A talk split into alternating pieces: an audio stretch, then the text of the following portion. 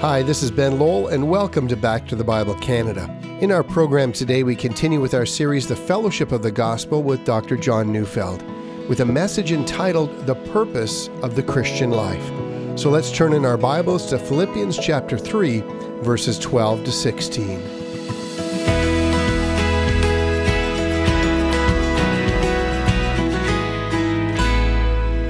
Author Philip Johnson is a fascinating man. Years ago, he wrote a groundbreaking book entitled Darwin on Trial, which is an effective critique of the Darwinian theory of evolution. His work was given rise to the intelligent design movement, which has brought the discussion of design into the scientific study of origins. You know, what's fascinating is that Johnson is not a scientist. Instead, he's a law professor. The premise of his book is simple. If the theory of evolution were being presented in a court of law, would there be enough evidence to convict? So his analysis is from the perspective of law and evidence. It's really a fascinating read. But how did Johnson become involved in this? In an interview with the media, Johnson says that it all began years ago in the fall of 1987 while he was on sabbatical in England. Even though he was successful and had published in the area of criminal law and philosophy, he couldn't shake the idea, in his words, that he had used his first class mind for only second class occupations. He told his wife that he needed something to do for the rest of his life, something that was worthwhile. And it was with this unease, this sense of lacking in purpose, that started him on the road to a discovery of his mission in life. Now, how many of you know that purpose is fundamental to our existence? You see, some people feel that self esteem is what they need the most, and so the great achievement of life is to discover your self worth. Now, that's very popular today, even in some religious circles, but I've never quite bought into that. Others think that the great achievement of a lifetime is seen in things like success of your endeavors or wealth or happiness, I actually think that all of those also are dead ends. Show me a man or a woman who has a great self esteem, lots of money, and has achieved a measure of success and has no sense of their God designed purpose, and I'll show you a wasted life. I think that it is one of the reasons why we have so many psychological problems in our culture. What's missing in life is a clearly articulated, God designed purpose for living.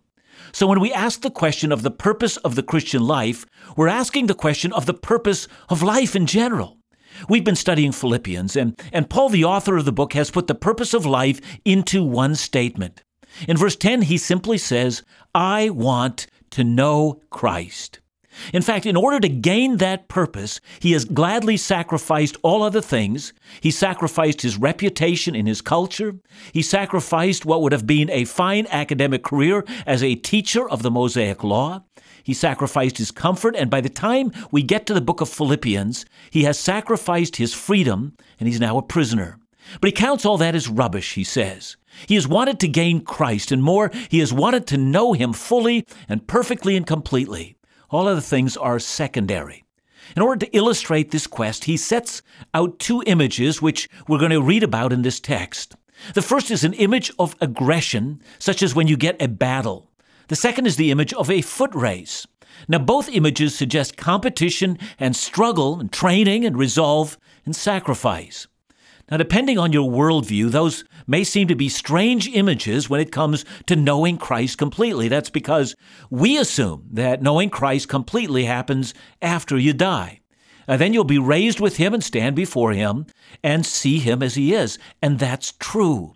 But something is amiss.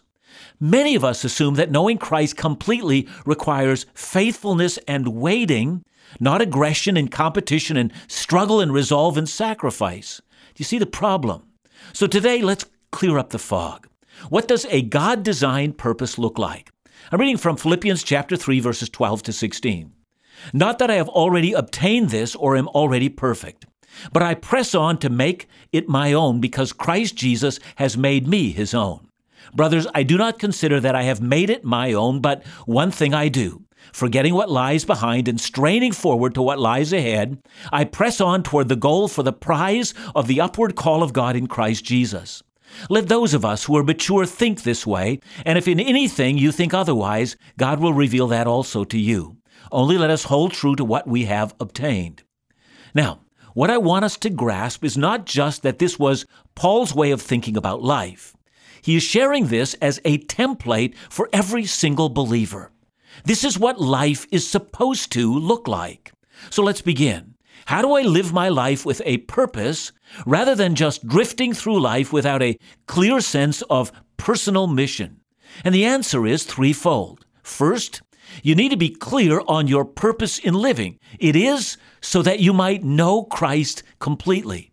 Kent Hughes put it this way You have a lifelong task, he says. It is the relentless pursuit of an ever deepening, ever widening personal knowledge of the Christ whom you have already known. Maybe you should put that on a sign somewhere in your, in your office or home or your workstation. My reason for existing is the relentless pursuit of an ever deepening, ever widening personal knowledge of the Jesus I came to know at my conversion. Any other interest or passion that you have must be considered subservient to that one goal. If you have an interest in motorcycles or sports or embroidery or personal fitness, one of your tasks is to make sure that interest is not even close to your passion. You might say, I have an interest in molecular biology, but I have a passion regarding a relentless pursuit of an ever deepening, ever widening personal knowledge of the Christ I came to know at my conversion. Now, it may be that we need to fill in the details of what that means. We need content to that statement. It might be that we say yes to that, but can't really put it together. How does that work out in everyday life? when I go to work, when I watch TV, when I read a book, when I make love to my spouse, when I plan my summer vacation? How does a relentless pursuit of Christ infuse all of my life so that I have purpose in everything? Ah, that's the question. But before we're ever able to answer that, you must first decide on that first purpose of your life. Now, are we ready for the second premise? You must reject the notion that you've arrived. That's why in verse 12, Paul says, Not that I have already obtained this. Now, most of us will say, Well, that's not my problem. I don't think I've arrived at the Christian life, true? But it can be a temptation. Let me give some illustrations. When Paul wrote the Corinthian church, you'll remember that many of them kind of felt that way. For instance, do you remember at the beginning of the book, some of them said, I follow Paul, or I follow Peter, or I follow Apollos. Each of them had a favorite teacher, and they could quote their favorite teacher, and in some way feel joined to that teacher and feel superior. You know, some of us do that today. We see our reason for pride to the Christian teachers we're attached to, and we feel superior to others and even complete in some way.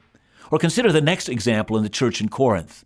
It was common to boast in that church and to say, I have knowledge. Paul had to tell them if anyone imagined that he knows something, he does not yet know as he ought to know. What Paul meant is that true knowledge had to be combined with love. But how easy it is to think that, you know, my theology is great and I've arrived because I have my doctrines sorted out. That's example number two from Corinth. Let's use a third example from Corinth. Remember how many spiritual gifts were operating there, and including tongues and healing and prophecy and miracles, and they knew they were spirit filled and operating in the gifts. How easy to say, I've arrived. I speak in tongues and I have prophetic gifts. See, all I'm saying is that the goal is not the gifts, not knowledge, not perfect theology, not quoting your perfect teacher. Your goal is a relentless pursuit of an ever deepening, ever widening knowledge of the Christ you came to know at your conversion. And I am far from being there. I want to know Him. So if I know my purpose and can say I've not achieved it, then one more thing should be added. You must accept the notion that in order to grow in your knowledge of Christ, you must act decisively. Paul says, I press on. I love the way the New American Standard Bible says it because I think it says it almost literally from the Greek. It says, But I press on so that I may lay hold of that for which also I was laid hold of by Christ Jesus. Now, that word, lay hold, is the Greek word lambano, which means to acquire something through significant effort, or even to get something after a pursuit. I mean, if you think of a detective movie in which a policeman pursues a suspect and then finally catches up to him and tackles him. Or in the ancient world, this word was used of an army that was in hot pursuit of another army, waiting to seize and then to defeat them. So, this is the idea that Paul has. In this way, God has pursued me. And now, in the same way, I must begin to pursue God. And when we come back, we'll see how that works out. To the Christian, what is the ultimate goal? It's imperative that we continue in this lifelong quest of knowing Christ. Otherwise, we can easily start to drift away from our faith. But here Paul reminds us that it will take persistent effort and that this knowledge of Christ must be our highest priority. So, what does this look like practically? Well, when we come back, Dr. Neufeld will help us see how we can live in light of this purpose.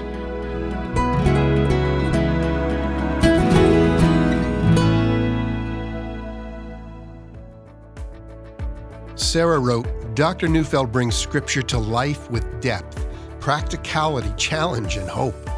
The world has changed. Technology has made everything closer.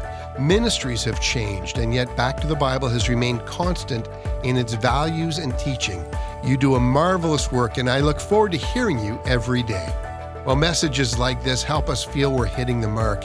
And with God's blessing, people of every age and background are being impacted through faithful Bible teaching. Our special thanks to all those who listen and support the ministries of Back to the Bible Canada. So please continue to stand with us with your prayers and gifts, and Back to the Bible Canada will continue to do all it can to impact lives with the gospel. You can join us in this effort with your financial support by calling us at 1 800 663 2425 or by visiting backtothebible.ca.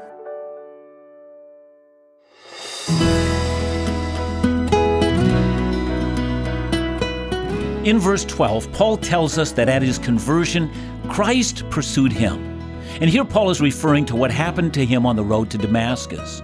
There, like a mighty army pursuing another, God caught up to him, cornered him, and laid hold of him.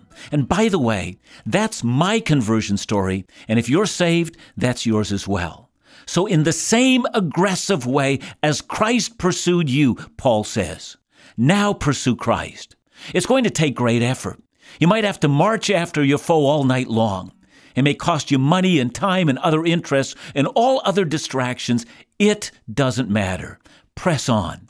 Don't let this escape you. That's the drama, verse 12. Now, up until now, Paul has not filled in the details. We should be asking practically, but how does that work? Well, look again at verse 13.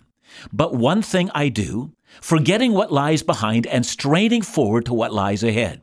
Now, notice the words, I do just one thing. And because Paul is about to give us the image of a runner and an athlete, this language makes sense. See, all successful athletes have one thing in common they are single minded. They may be talented, but that talent is never enough. You know, it's said of Wayne Gretzky, arguably the best athlete ever to play the game of hockey, that when he was a young boy, his dad actually built a small skating rink in the backyard. Young Wayne would be out there long after dark to the very point of bedtime, practicing one move over and over and over again, day after day, week after week, until he got it right. And when you saw him on the ice, what you saw was the product of practicing that move for hundreds, maybe even thousands of hours. See, all good athletes have that single mindedness. They're about one thing. So for Paul, what is that one thing? And he answers, forgetting what lies behind and straining to what is ahead. Now we've moved to the image of an athletic race. Let me illustrate. Years ago, a great event happened in the city of Vancouver. It was called the Miracle Mile. Two runners, the only two runners in the world at that time who had ever broken the four minute mile, met at Empire Stadium in Vancouver on August 7, 1954. The world watched as John Landy and Roger Bannister raced against each other. At the very end of the race, Landy, who was leading, turned his head to see where Bannister was, and in that short movement, he lost just a half a step. And that was all that it took for Bannister to run right by him and win the race. The lesson don't look back, just keep pressing on. Looking back, says Paul, is devastating for a runner. But what does Paul have in mind? You know, some of us have misunderstood what he is saying. Some think he must mean his past sins. Or others suggest he might mean forgetting all the advantages he had before he was a Christian. But both of those, I think, are not correct. What Paul has in mind are his successes, the progress he has already made. The man who has given up all to follow Christ, a man who has planted churches all throughout Asia Minor, and is now partnering with the Philippian churches to plant churches in Europe. A man who knew what it was to suffer for Jesus is saying, I'm not looking back and reflecting on past glory. Now, if anyone had the right to do that, well, it was Paul. He had left behind him a trail of faithfulness to Jesus. And it's not as if he doesn't remember that, it's that he's not satisfied with that. There is in him a single minded persistence to make Jesus known. So if Paul's telling us to be single minded in this persistence to know Christ, he's telling us never take your foot off the gas, strain to what lies ahead. There's a word here for all of us, but perhaps there's a greater word for those of us who are older. See, a great temptation can be that we spend our last years in this life merely coasting. I mean, how many elderly Christians have dropped out, gone on permanent vacation from a zeal that used to consume them for gospel advancement? I see it all the time. Active at one time, living with ease in the present, forgetting the goal. See, listen to the words of an ancient Christian. His name was Bernard of Clairvaux, an, an extraordinary Christian from the 12th century. In his great hymn entitled, O Sacred Head Now Wounded, he recounts all that Christ had done for him on the cross and then ends with these words O make me thine forever, and should I fainting be, Lord, let me never, never outlive my love for thee. You know, to those who find their passion for Christ waning, Paul helps us in verse 14 when he says, I press on to the goal, or we could say, I am charging full steam ahead toward a goal for the purpose of winning the prize of the upward call of God in Christ Jesus. So I want us to notice those two words. One is the word goal, and the other is the word prize. I'm pressing on for the goal but I'm trying to win not the goal, I'm trying to win the prize. So, what's the difference? Well, look at it this way. If you're a hockey player in the NHL, the goal you must set before yourself and your team is actually quite simple. The goal is to win your last playoff game. But that's not the prize. The prize is to be presented with the Stanley Cup and be crowned as a champion. So let's put it into what Paul is sharing about his purpose. For him, the goal has been to relentlessly pursue gospel ministry and move the gospel forward into the heart of Rome. That was his goal. And that's the drama of this book. Paul and the Philippians partnering together to bring the gospel into the heart of the Roman Empire. But that's not the prize. His prize is the fullness of blessing and rewards in the age to come, the upward call of God, when Paul will enter into perfect fellowship with Christ forever. The prize in serving Christ is to know Christ.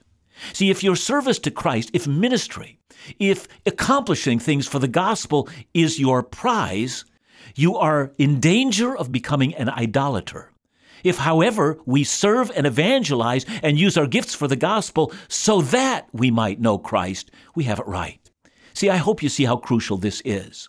The goal is not the prize. Never forget that. Our prize is not the people we win to Christ. Our prize is the knowledge of Christ. You see what's going on here? Ministry, service, evangelism, winning more and more people in Canada to Christ are ministry goals. And might I add, they are means to the prize. If you aren't serving Christ, you won't know Christ well. So Paul holds no sympathy for the person who says that he or she wants to know Christ but will not serve Christ. But Paul wants us to remember that the treasure, the great bounty, the wonder we live for is that we might know Him who is worth everything. Now to verses 15 and 16. Let those who are mature think this way, and if you don't, let God reveal this to you. And then he adds, only hold true to what you have obtained. In other words, make your ministry and service merely a means to an end. The reason I pour myself out in gospel ministry to the point of counting all other things as rubbish is so that I might know and understand and believe and be intimate with and enter more deeply into a knowledge of Christ. But whatever else happens, don't go backwards. Never stop serving Him with the purpose of knowing Him. Don't forget your purpose.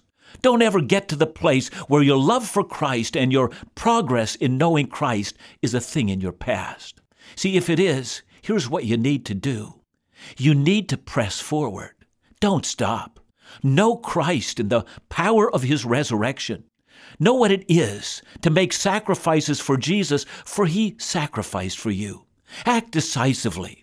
Make your reason for existing the relentless pursuit of an ever deepening, ever widening personal knowledge of the Jesus you came to know at your conversion. Count everything else as dung. Oh, Heavenly Father, that I might know Christ, that I might perceive Him even now, that I might understand Him fully. O oh Lord, make this my prize. In His matchless name, amen.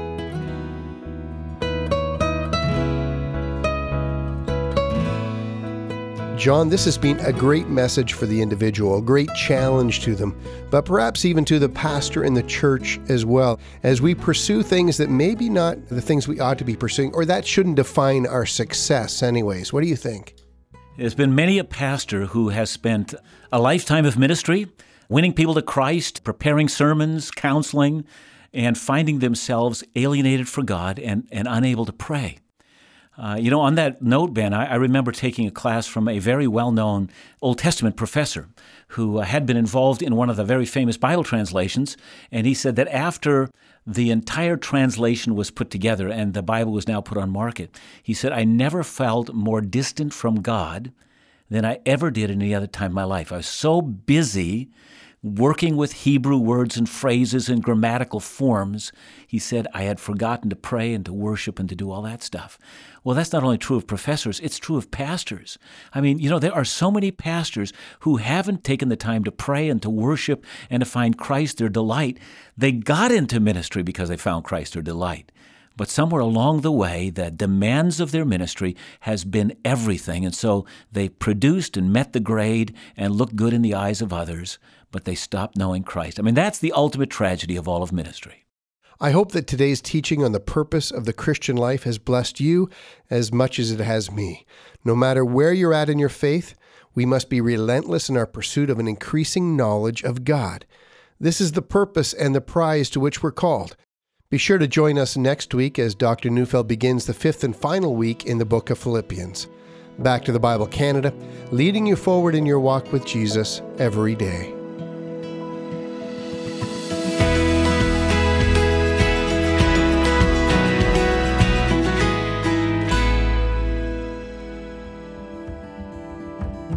Hi, this is Joshua from In Doubt, a ministry of Back to the Bible Canada. Every week, In Doubt invites young adults into a conversation about the very real and challenging questions of faith, life, and culture. Our goal is to confront life's issues with the help of guest pastors and Christian leaders, and to dive into the Bible to discover its truth and relevance for living life as a follower of Jesus. Join myself, Daniel, or Isaac every week, along with special guests from around the globe, to discuss things that matter most to you in Doubt can be heard through our podcast, mobile app, or on radio, and you can check out all of our programs and resources at indoubt.ca. In Doubt is a ministry of Back to the Bible Canada and possible only through the generous gifts of those who share our heart to engage a new generation with the Bible. For more information, or if you would like to support In Doubt with a financial gift, call us at 1 800 663 2425 or visit indoubt.ca.